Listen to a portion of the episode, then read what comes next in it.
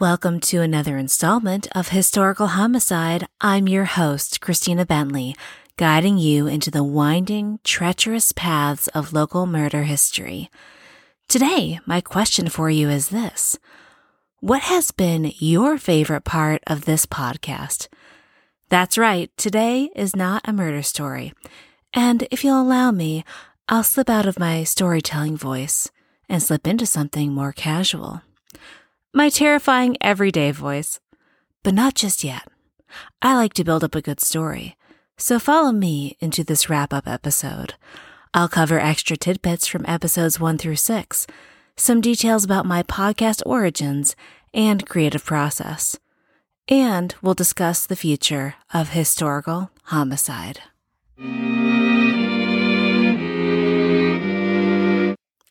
The year is 2021, a time of social, economic, and political turbulence in the United States.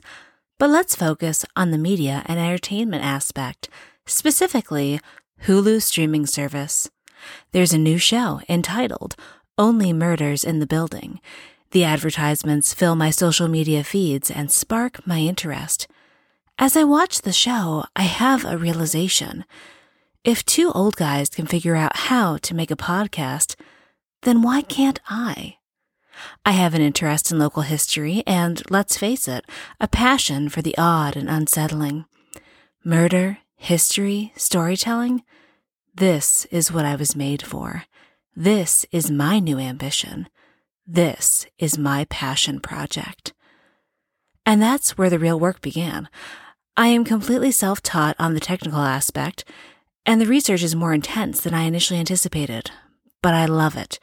I've had so much help along the way, and I want to make it abundantly clear how grateful I am.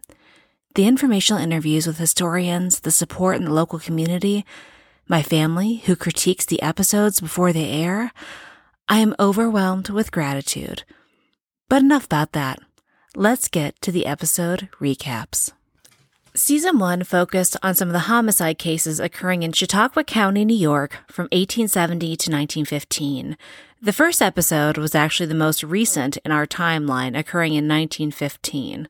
So let's talk about that. Let's talk about episode 1. Coin Flip was the first episode I ever recorded, and I was absolutely terrified.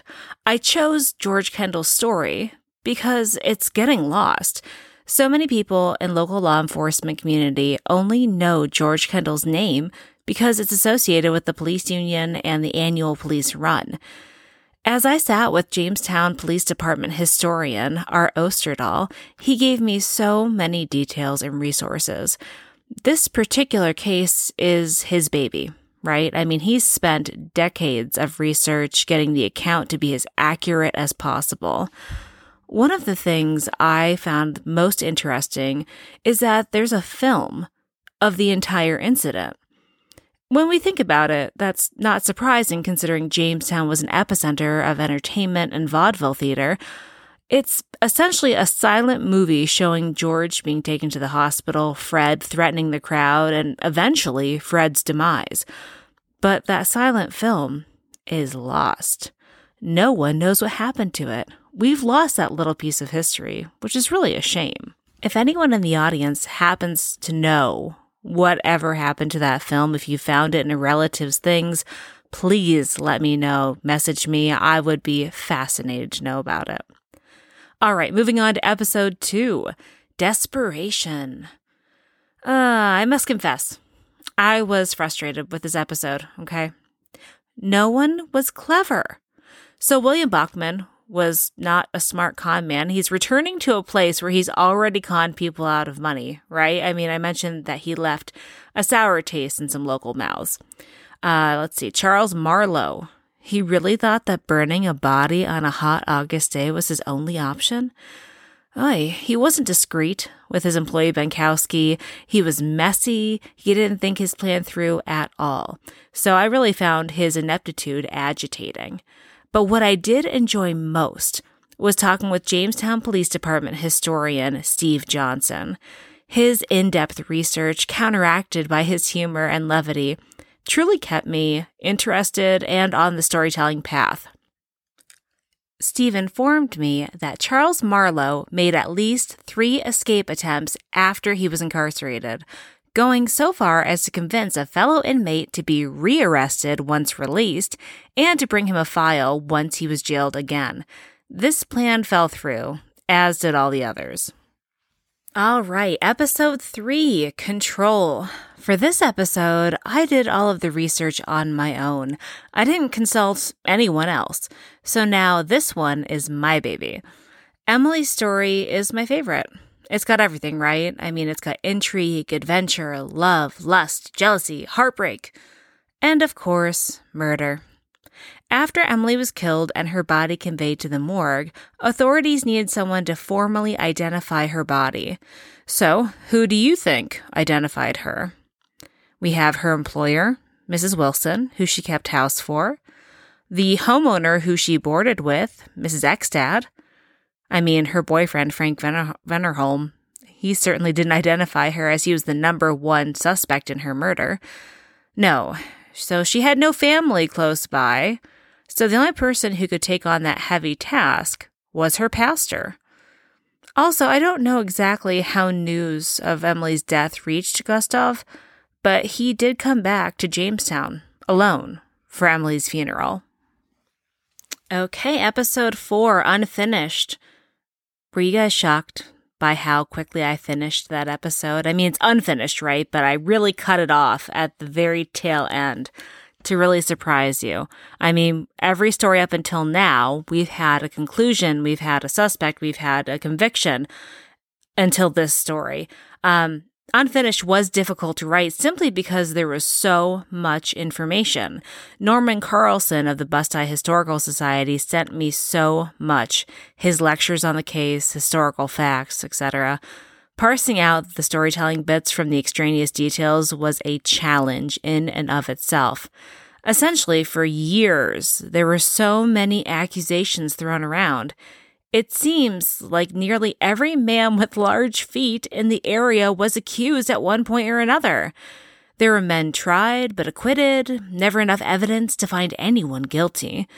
I still think it was someone local who assumed the house would be empty due to the funeral. There is actually another murder story tied into this one, but I'm going to cover that one in spoiler alert season 2. Also, the Bentley Cemetery that I mentioned in this episode, the one in Lakewood on Fairmount Avenue, that is actually not associated with the Bentley family that I am part of. Okay, episode 5 Insanity. Ugh, that was heavy, right? That was a heavy episode. I was actually searching for details on a different case when I quite accidentally discovered a few newspaper articles on this one. This is another incident that I have researched solely on my own. I did take a few creative liberties with the conversations between characters, but the conversation between Isaac and his neighbor in the wee hours of that fateful January morning was authentic. I did not fabricate that. That's basically how it went. I mean, if I was that neighbor, I don't know if I would have gone with Isaac back to his house. Ugh.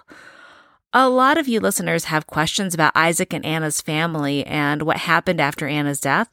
And I hate to say it, but I, I don't have any answers. Um, if I do discover any new information, I will be sure to share it with you. I don't think I mentioned it in the episode, but Anna was not the only single unmarried sister that Isaac had. So Anna chose to go to school in Rochester because she had two single sisters living there already. I also wonder why Anna came all the way from Scotland to help Isaac when he had brothers and sisters living much closer. Maybe she was the only one who was willing. There's still a lot of questions with this with this episode. And that brings us to our last murder case for season 1, episode 6, Anger.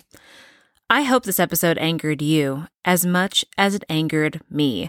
This is another case that I did based solely off my own research. It raised a lot of questions that we still ask today, like, why didn't she just leave? She did, right? Clara left, and look what happened. Squire still found a way to hurt her and those she loved. And what was his punishment? He stayed in an asylum for the rest of his days, but being a socialite with lots of connections and funds, I imagine it was a pretty cushy arrangement. He probably had his own separate wing and was allowed visitors. The only downside was not being able to leave the grounds. Some punishment. I'm still researching what happened to the other main characters William Beaumont, now a widower, Clara and her baby, and Jane Rowbottom. How did they proceed after the death of their beloved Margaret? When I find out, I'll let you know.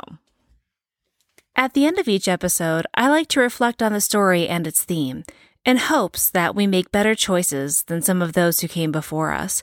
It's important for us to view these incidents through the existential lens of what ifs and what would you do's. Simply put, if we're not learning from our history, then we are doomed to repeat it. I hope you've enjoyed this very first season of Historical Homicide. I'm just getting started, and I'm so thankful that you've bared with me through all of my first time podcaster hiccups. Thank you, dear listeners. And also a huge shout out to my sponsors, The Aesthetic House, Brindle Barn, and Evolution Spin. I'm already lining up our sponsors for season two. So, if you're a local business in Chautauqua County, New York, and you'd like to be featured on Historical Homicide, please message me on Instagram. Oh, and before I forget, I have a few special guests. Here are my two ghouls with a special message for you. Go ahead, Rosie. I forgot. You forgot? Can you say thank you to our listeners? Thank you for our listeners. Aw, thank you. All right, and Lily, didn't you have something you wanted to say? Yes, thank you for listening to Historical Homicide. Stay morbidly curious. Thank you, and keep your ears and eyes open for the season two release date, which will most likely be in early September. In the meantime, enjoy your summer activities. Follow me on Instagram at Historical Homicide, and like Lily said, stay morbidly curious.